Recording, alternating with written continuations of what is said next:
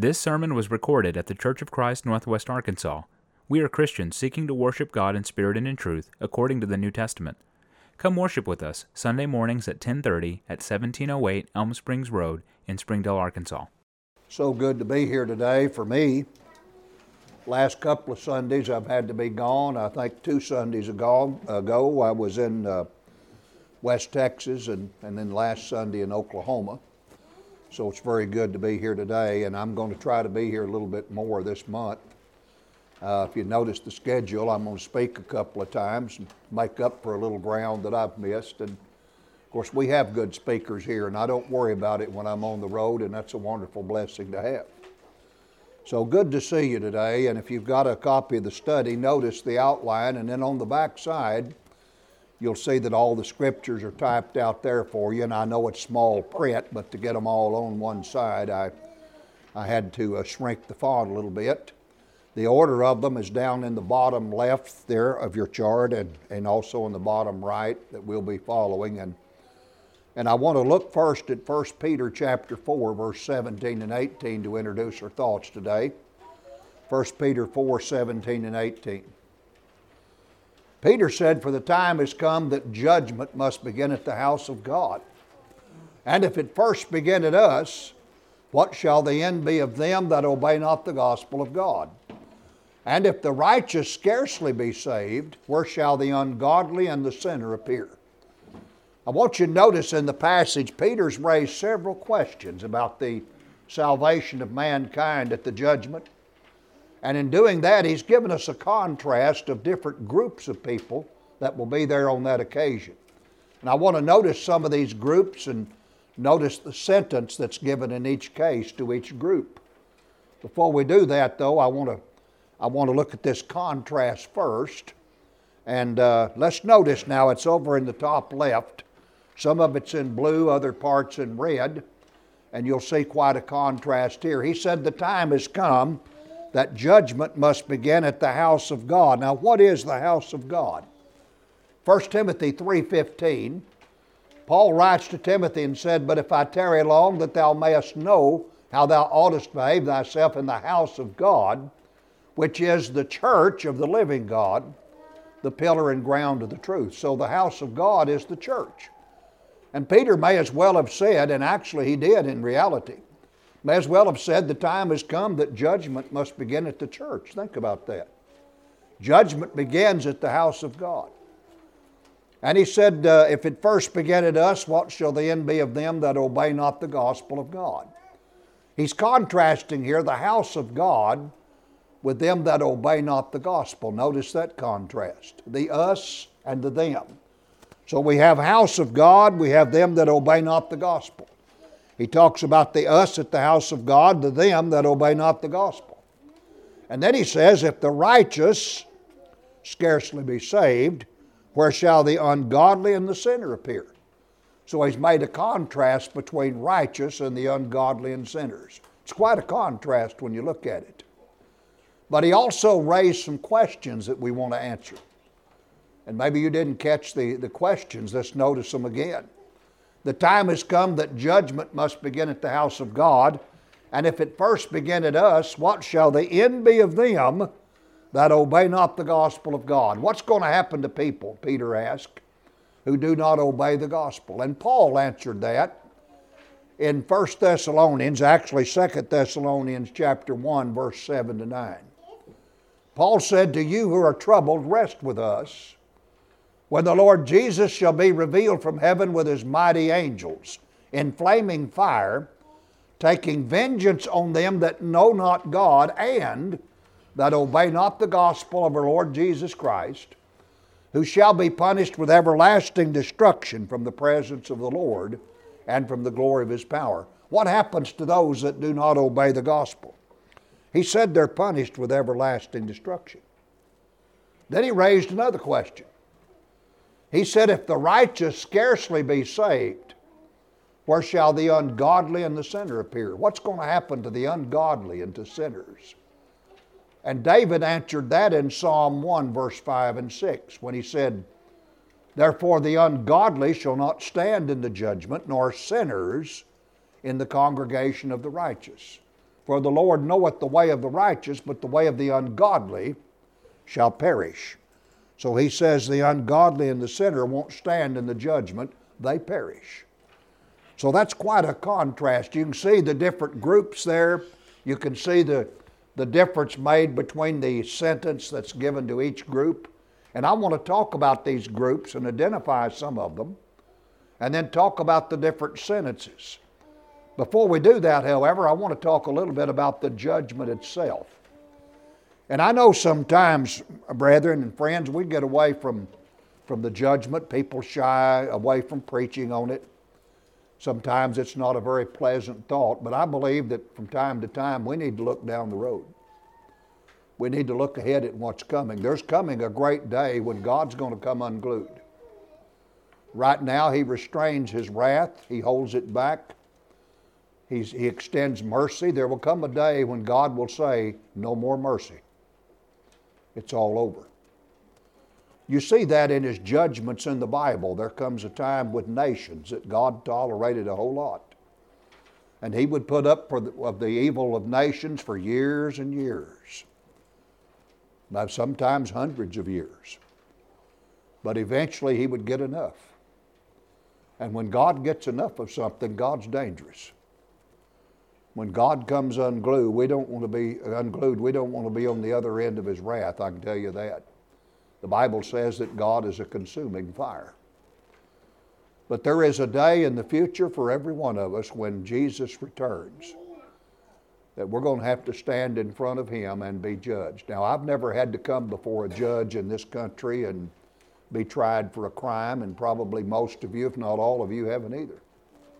We've just never had to face that. But I think if I had to go before a judge, I might want to know a little bit about that judgment setting. I might want to know something about the laws. I'd like to know a little bit about that judge. In fact, maybe a whole lot about that judge. What's the judge like? You see, there's a, there's a judgment coming for us. We need to think about the judge and what's, what's he like? What's the standard of judgment and what's the judgment all about?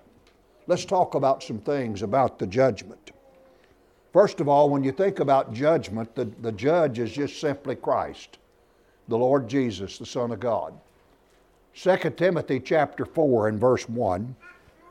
Paul said to Timothy, I charge thee therefore before God and the Lord Jesus Christ, who shall judge the quick and the dead at his appearing and his kingdom.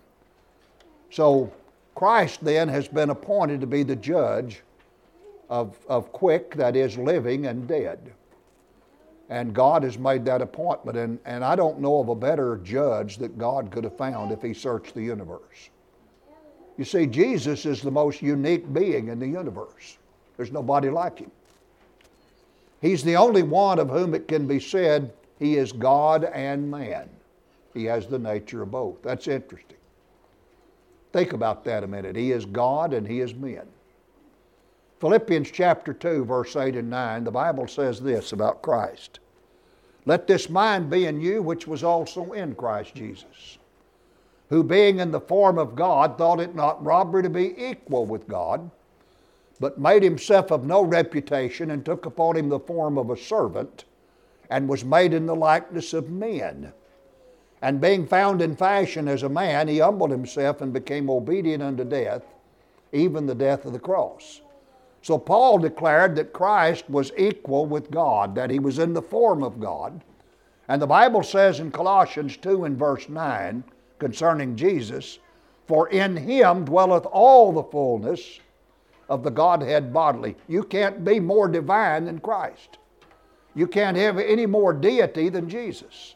In him dwells all the fullness of the Godhead bodily. Now that means this that nobody knows the divine side of things like Christ does.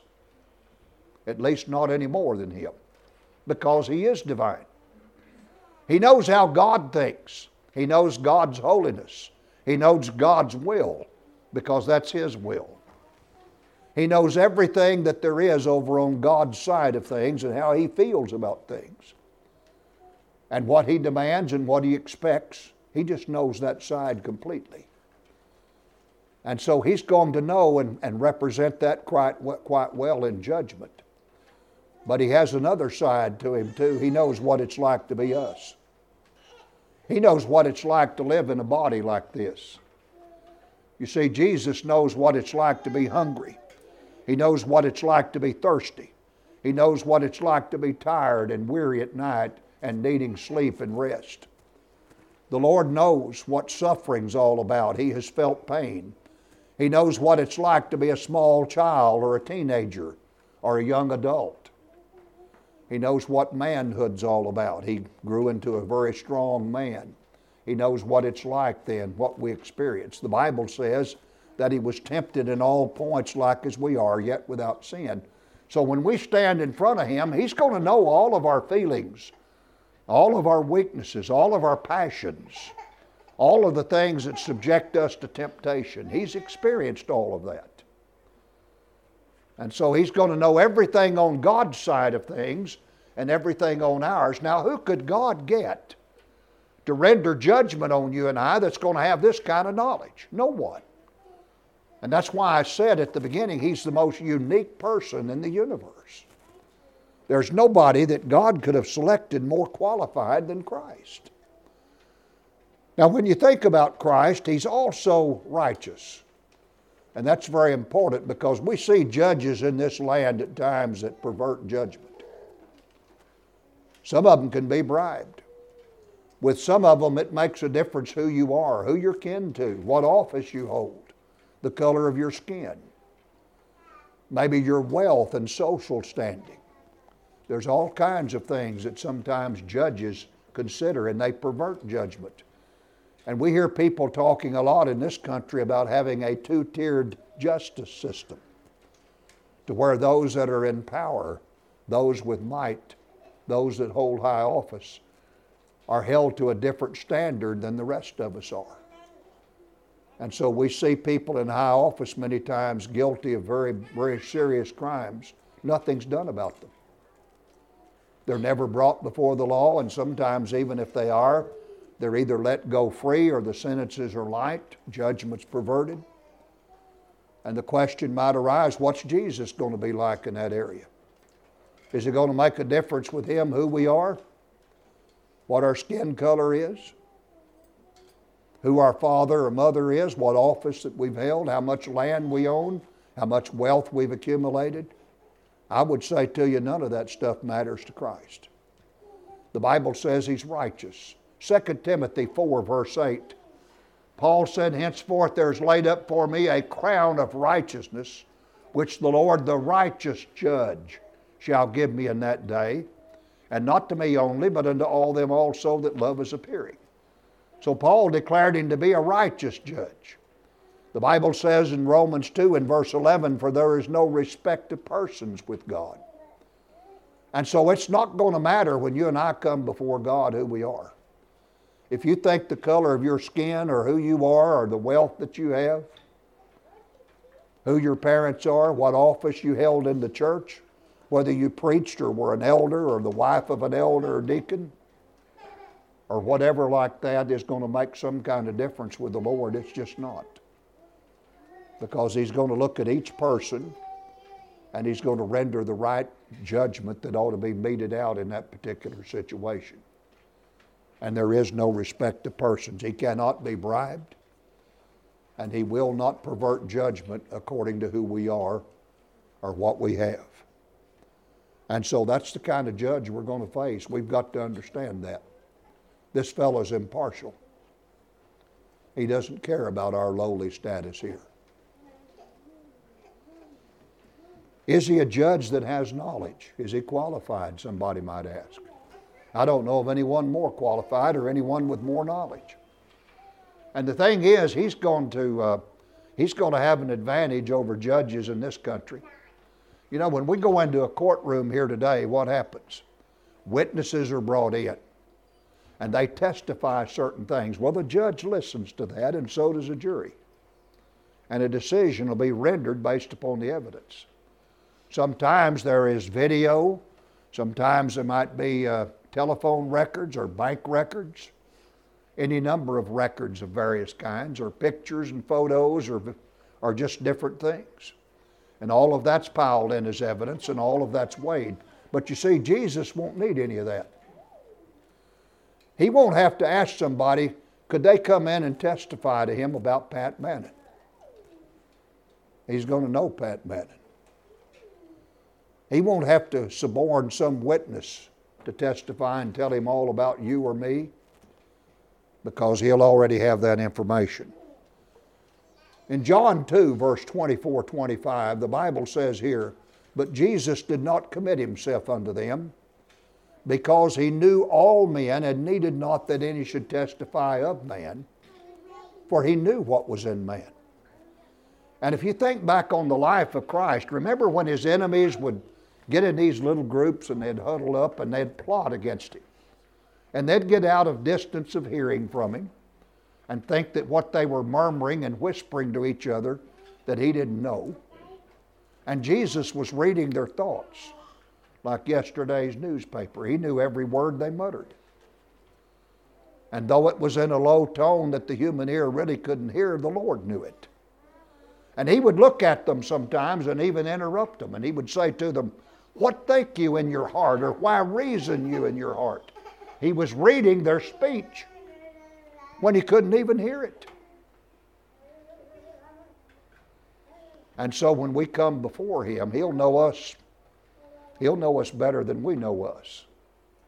And he'll read us like yesterday's newspaper. In fact, he already knows the news. He doesn't need to read about us. He will know everything we've ever thought, said, or done. Because he has that kind of knowledge.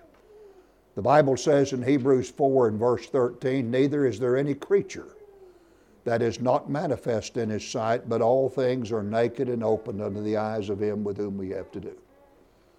So we're talking about a judge then that knows everything about us, even things we've probably forgotten. He may remember. And things that are not forgiven are still on our record, and that's why we need forgiveness. You see, we can't afford to take our record and come to this judgment without these things we've done being forgiven and blotted out. Because if they're still against us, He's going to know them. And everything is going to come out. What if you were to come up before this assembly this morning and, and we were to learn every thought that you've entertained in your life? Would you want that known? Not a one of us would say yes. What if we would like to come up here in front of everybody today, just this small little group, and every word we've ever said could be made known to everybody here? They would hear every word that's come out of our mouth. Wouldn't that be humiliating? And what if everybody here was brought forth one by one and every one of us could know every deed that that person's done in their life. And that's all shared with us. Not a one of us would want that kind of scrutiny, would we? And that's what we're talking about with Christ. That's what I'm trying to get over to us. We will have a judge that'll already know all that information. And so it behooves us then to be forgiven of everything that we've said, done, and thought, doesn't it? Before we get to this judgment. That's the need for our study this morning. That's what I'm trying to say to us. Now, when a judge renders judgment too, let's think about this. They have a standard by which they judge, they have laws. We have laws in this country which judges use to render their decisions by. So will Christ. And that'll be God's Word. In, in John 12 and verse 48 and 49, Jesus said, He that rejecteth me and receiveth not my words hath one that judgeth him. The word that I've spoken, the same shall judge him in the last day. So it's going to be the Word of God then, depending upon what covenant we were under. If we were under the old covenant and lived back under that law, that'll be the standard back there. If in this age we need to obey the gospel, that'll be the standard. If we are in covenant relationship with the Lord, this New Testament we're under will be the standard by which we're judged. And so he will look at each person and their situation and their, their point in history when they lived and what his will was at that day. And that'll be the standard by which judgment will be rendered. And that'll be a very interesting judgment. Nobody else is capable of doing that. And you know, when these, uh, when these words of the law of Christ, whatever age we've lived in, are opened that day in front of us, there are a lot of people that are going to be surprised. I think Judgment Day is going to be very surprising to billions of people, maybe, because they're going to learn that day that the Lord demanded things of them they didn't know, asking them to refrain from things they didn't know either. And the reason most people don't know things is they don't study this book. They know a lot about history, they know a lot about trivia, they know a lot about many things in this life, really just worthless information. But how many people really know this book?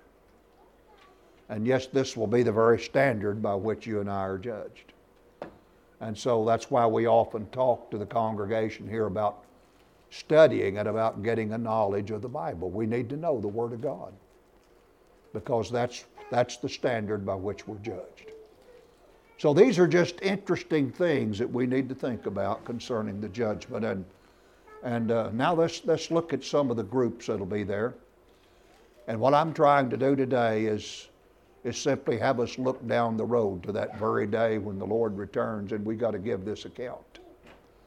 The first group I want to mention are simply the, the righteous, the ones that Peter mentioned there in this contrast when he said this in 1 Peter 4 17 and 18 The time has come that judgment must begin at the house of God. And if it first begin at us, what shall the end be of them that obey not the gospel of God? And if the righteous scarcely be saved. Now, friends, that means exactly what you think. The righteous scarcely be saved, Peter said. Jesus said that only a few are going to make it. Have y'all ever been to a funeral when somebody didn't make it? I've never been to a funeral where somebody went to hell, have you? Everybody goes to heaven. And if you hear a, fu- a, funeral to the contrary, let me know. I don't know if I've ever heard one. But Jesus didn't see it that way, did he? In Matthew 7, would you read there verse 13 and 14? He said, Enter you in at the strait gate. For wide is the gate and broad is the way that leadeth unto destruction, and many there be which go in thereat. Because strait is the gate and narrow is the way that leadeth unto life, and few there be that find it. Now, I didn't say that, Jesus did. This is the merciful Christ. And the Lord said just a few are going to make it. Look at this diagram here. See, the Lord in those verses pictured he pictured two groups, the few and the many, two gates, a strait gate and a wide gate, two ways, a narrow way and a broad way, and two destinations, life and destruction. And he said that uh, there would be just a few saved. Few, he said, there be that find it. Very few people will go to heaven. Out of billions that have walked across the face of this earth since Adam, just a very few are going to make it to heaven. Think about that. So if the Lord came today, we wouldn't expect billions to be taken to heaven, or maybe not very many millions, even if that. Just a very few people.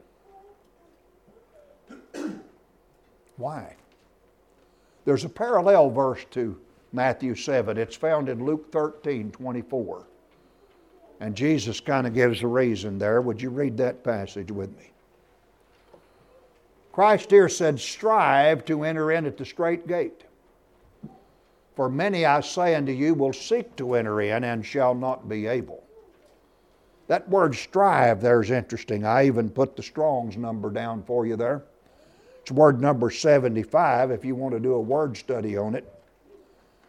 And it has a form of agony in it. You'll notice that's literally what it means. It means to agonize agonize to enter in at the strait gate. In other words, strive. We would say in our vernacular, strain every nerve or give it all you've got to get in this strait gate.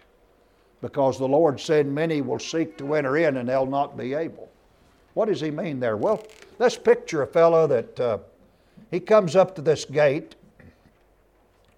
and he'd like to get through there and get on that way to everlasting life, but on his back, he's carrying these huge bales of self righteousness. And so this is a fellow that's got his, uh, he's pretty safe about his religion, feels pretty good about the church he attends, or thinks he hasn't really lived too bad of a life. After all, he does pretty good. He's not as bad as some people. And what he doesn't understand is he's a sinner like everybody else. The Bible says there's none righteous, no, not one. And this fellow is self righteous. And there's plenty of room for him to go right through this strait gate, even though it's restricted, but there's not room for his self righteousness. And he's going to have to unload that, but a lot of people can't. If they're in error, they won't give it up. They're not honest. And so they don't make the effort, you see, they don't strive to enter in.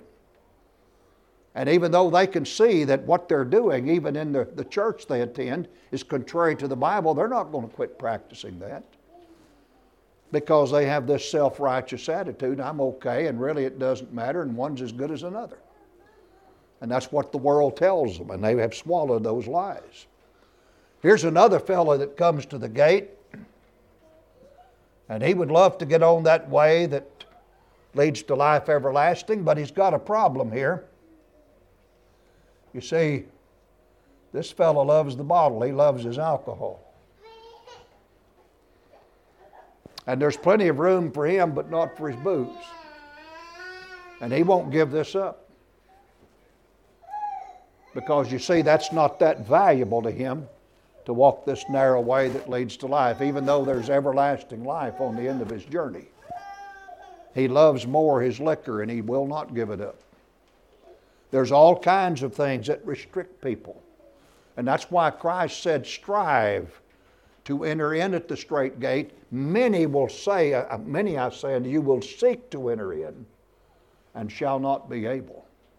Now, either one of these fellows can come right over here to the wide gate and take their self righteousness and their booze and their drunkenness and go right on in and walk this broad way. But it's going to take them right to destruction. And so the Lord said just a few are going to make it. Are you in that group today that's walking that narrow way that leads to life? Let's look at another group. And for lack of a better term, I'm just going to call this group those who are religiously wrong. I just talked a little bit about them here in this illustration. Those that are religiously wrong. And, and the Lord gave a very heartrending uh, scene about these people at the judgment because they're really going to make some special pleas to Christ. Matthew 7, if you're looking there with me, verse 21 to 23. Christ said, Not every one that saith unto me, Lord, Lord, shall enter into the kingdom of heaven, but he that doeth the will of my Father which is in heaven. Now listen, Many will say to me in that day, not a few, many will say to me in that day, Lord, Lord, have we not prophesied in thy name? And in thy name have cast out devils, and in thy name have done many wonderful works. And then will I profess unto them, I never knew you. Depart from me, ye that work iniquity. And if you'll notice, these are religious people. You see, these are not drug dealers here. They're not, they're not prostitutes. These are not pimps. These are not uh, thieves. These are not extortioners. These are folks that are religious. And they're going to plead and, and beg for entrance of Christ into heaven based upon the fact that they knew who he was and did certain things. And some are going to say to him, Lord, we have prophesied in your name. Lord, we got up and spoke publicly in your name. These are preachers. These are teachers. These are religious workers that talk to others maybe about Jesus. They knew the name of Christ. They said, We prophesied in your name, Lord. In your name, Lord, we cast out devils. And whether they did or not, they tried. And they're going to urge that upon Christ. And then again, some are going to say to him, Lord, in your name, we've done many wonderful works. Now, these are folks that have visited hospitals, visited the sick, given money to those that maybe were in need about them, hath clothed those that were naked and, and fed the hungry. They are people full of good works, and they're going to they're going to urge entrance of Christ into heaven. Lord, in your name we did many wonderful works. These aren't, these aren't terrible people. As we think about humanity and some of the vile characters among us, these are folks that go to church every Sunday, some of them three times a week, maybe some of them more. And what will Christ say to these folks? I never knew you. Depart from me, you that work iniquity. What he's saying there basically is, You never were mine. You see, these are folks that thought they were his. They didn't investigate the word. They had a different plan of salvation. That's what taught in the Bible, and they thought they'd obeyed uh, a, a plan there that had gotten them salvation, and they were mistaken on it. And maybe they were so narrow minded or so prejudiced that, like this self righteous man, they wouldn't investigate. They didn't want to hear any other view. I've got a brother that way. He'll say to me, Pat, I don't want to talk the Bible with you. I don't want to talk about it. We're satisfied with where we go and with what we do, and I don't want to hear anything else. And he refuses to talk, and I can't talk with him. And so we talk about other things. Because he's not going to investigate his religion and there's nothing he wants to change. And so there's not anything basically that you can do. You can't say anything. He doesn't want to hear it. And to say anything would just be to drive a greater wedge, and there's no need in it. And so you just have to have what relationship you can. My father was the same way. I told Dad one time, I said, Dad, it's interesting. You and I can talk about everything. We can talk about sports. We can talk about current events. We can talk about politics. And we can't talk about the one thing that's the most important thing in the world, and that's Christ and the Bible. And you know, with my family, I can sit down with, with many of them and we can have a very nice meal together. We could celebrate Thanksgiving or Christmas, have a real nice meal on those occasions, but we don't sit down together in a common assembly and break bread, take the Lord's Supper. The most important thing that we can eat. We can't do that. And so there's just some sad things about, about religious people that are religiously wrong and, and don't want to make an investigation. You know, the Lord knows His children. The Bible says, if you'll read with me in John 10, verse 1, Jesus said, Verily, verily, I say unto you, he, he that entereth not by the door into the sheepfold, but climbeth up some other way, the same is a thief and a robber. There's one way into the sheepfold. In, in verse 27 of John 10, listen to Christ. My sheep hear my voice, and I know them, and they follow me. Christ knows every one of his sheep. And he said, My sheep will hear my voice. That is, they'll follow my word. And I know them, he said. They follow me. So the Lord knows those that are His. And so, what I would say to us this morning is don't be like those here that are religiously wrong. Check your religion while you're here. And it's a very simple thing for us to change. Why wouldn't we want to change if we're wrong?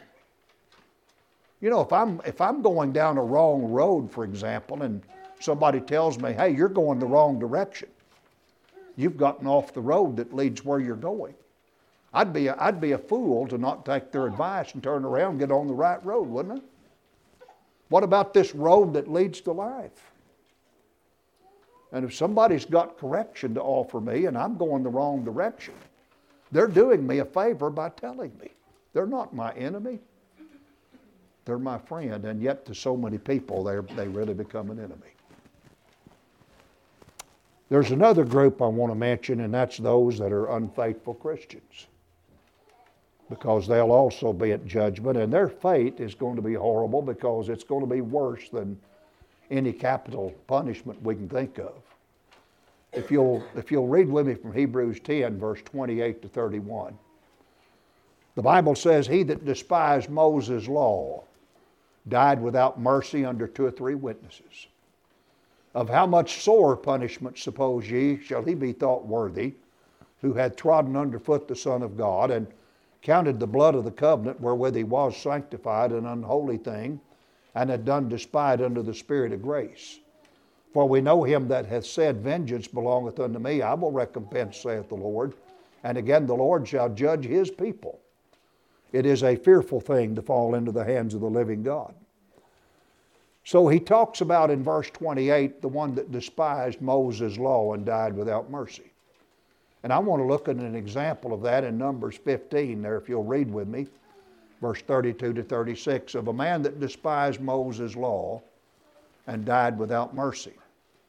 The Bible says that while the children of Israel were in the wilderness, they found a man that gathered sticks upon the Sabbath day.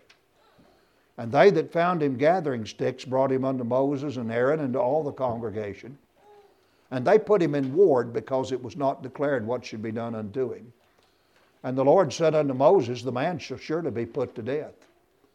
All the congregation shall stone him with stones without the camp. And all the congregation brought him without the camp and stoned him with stones. And he died as the Lord commanded Moses. Now, this man despised Moses' law. He, he worked on the Sabbath when God said, Don't do that. Six days shalt thou labor and do all thy work, but the seventh is the Sabbath of the Lord thy God. In it thou shalt do no work. And he knew that law, and yet he's out gathering sticks, and they catch him and don't know what the penalty is. They know he's violating the law, so they put him in ward. That means they locked him up. And God told Moses, I want you to take him outside the camp and I want the congregation to stone him. And God just wouldn't put up with it because if God had let, let this man go, well, the next man might want to plow, or the next person might want to work on his house. And before long, nobody respects his law, you see. And so God just had them punished right there. And this fellow was executed and put to death. That's a horrible way to die. You know, if I had to pick a way I wanted to be executed, it sure wouldn't be stoning. I think I might take a firing squad or a guillotine or lethal injection or electrocution or about anything before stones. But this fellow was stoned to death. And you think of the worst capital punishment you can think of. And then think about the punishment on Judgment Day because this, this passage in Hebrew says of how much sore or worse punishment shall he be thought worthy that's trodden underfoot the Son of God, or counted the blood of the covenant wherewith he was sanctified an unholy thing. See. Peter put it this way 2 Peter 2, verse 20 to 22. He said of Christians, For after they have escaped the pollutions of the world through the knowledge of the Lord and Savior Jesus Christ, they are again entangled therein and overcome. The latter end is worse with them than the beginning. For it had been better for them not to know the way of righteousness than after they have known it, to turn from the holy commandment delivered unto them. But it has happened unto them according to the true proverb the dog is turned to his own vomit again, and the sow that was washed to her wallowing in the mire. So there is a worse punishment, you see, for the erring Christian than for those who never knew the way to salvation. And those of us that are Christians should remember this. The last group I'm going to mention, and we'll close our study after this, is those who have rejected Christ. Sometimes we refer to them as the alien sinner, those that are alienated by sin and have never, never sought forgiveness, who have really basically said to Christ, I don't want you ruling me. Jesus talked about these in Luke 19 27. He said, But those thy, mine enemies, which would not that I should reign over them, bring hither and slay them before me. So Jesus considers us an enemy if we don't want him ruling over our life. Think about that. How would you like the Lord, the creator of, of everything you see about you, to consider you his enemy? And that's what he says here. And he says, Bring these enemies and slay them before me. I'll tell you, I think if we're a sinner on the day of judgment and we've never, We've never obeyed the gospel. We've never been baptized into Christ. It's going to be quite a scary situation when he returns. How many sinners do you think will, will make the statement, hey, Jesus has just returned? I get to go be judged. Not a one of them will look forward to that judgment, will they? In fact, I don't think they'll come will, willingly, as the Bible indicates. The Lord talks about sending angels to gather people up, to send His angels out. If you'll look there with me at Matthew 13, verse 41 to 42. The Son of Man shall send forth His angels, and they shall gather out of His kingdom all things that offend and them which do iniquity, and shall cast them into a furnace of fire. There shall be wailing and gnashing of teeth. So these are people that are, are not going to go, they're not going to go to judgment very, very easily, let's say. It's just not going to be within them to volunteer, is it? I don't know much about executions. Some people are opposed to them and some people favor them, and I'm not into the political aspects of it, but I could imagine being on death row and you hear stories sometimes of of, of people that are on death row, and when the wardens, or when the guards rather, come to, to bring them down to the place of execution, sometimes they break down and they cry terribly, or they beg and plead for mercy, or some plant their feet and almost have to be dragged. Others probably faint under the, the stress of that moment and maybe have to be carried to that place or revived and then brought it's got to be a very stressful moment for many. And uh, it's going to be quite stressful on the day of judgment. I think for the sinner, he'll probably wish he could cease to exist. The Lord talks about a judgment in Revelation 14, and this is not the final judgment. These are, are just for those that follow the beast. And I want you to look at what it says here. He says, it says of them, of them the same shall drink of the wine of the wrath of God that is poured out without mixture in the cup of his indignation. In other words, they're going to get undiluted wrath from God, and you don't want God's wrath if it's full strength. It's not diluted here, he says. It's poured out without mixture. He shall be tormented with fire and brimstone in the presence of, of the holy angels and in the presence of the Lamb. And the smoke of their torment ascendeth up forever and ever and they have no rest day nor night who worship the beast in his image, and whosoever receiveth the mark of his name. So it's just torment day and night in this place. And uh, no wonder, no wonder somebody that's rejected Christ, who doesn't want him ruling over them, is going to, going to dread the scene when he comes back. And they think about what's awaiting. I know this is sobering to think about this morning, and I've done it on purpose because I want us to think about it. So I'm going to raise this question for each and every one here. If the Lord returned today to render judgment, to judge the living and the dead, what group would he find you in? Would you be among the, the righteous? Peter said you'd scarcely be saved. Would you be among those that uh, that are religiously wrong, you would hear Christ say, I never knew you. Depart from me, you that work iniquity. Would you be among the unfaithful Christians who would find for them a, a punishment worse than the, than the most hideous kind of capital punishment you could ever imagine? And finally, would you be among that group that will not let Christ rule their life? Who that day will wish they could just be buried under mountains of earth and rock. There's a scripture in Revelation 6, verse 15 to 17. The kings of the earth, the great men, the rich men, the chief captains, and the mighty men, and every bondman and every free man, hid themselves in the dens and in the rocks of the mountains, and said to the mountains and rocks, fall on us and hide us from the face of him that sitteth on the throne and from the face of the Lamb, for the great day of his wrath is come. And who shall be able to stand?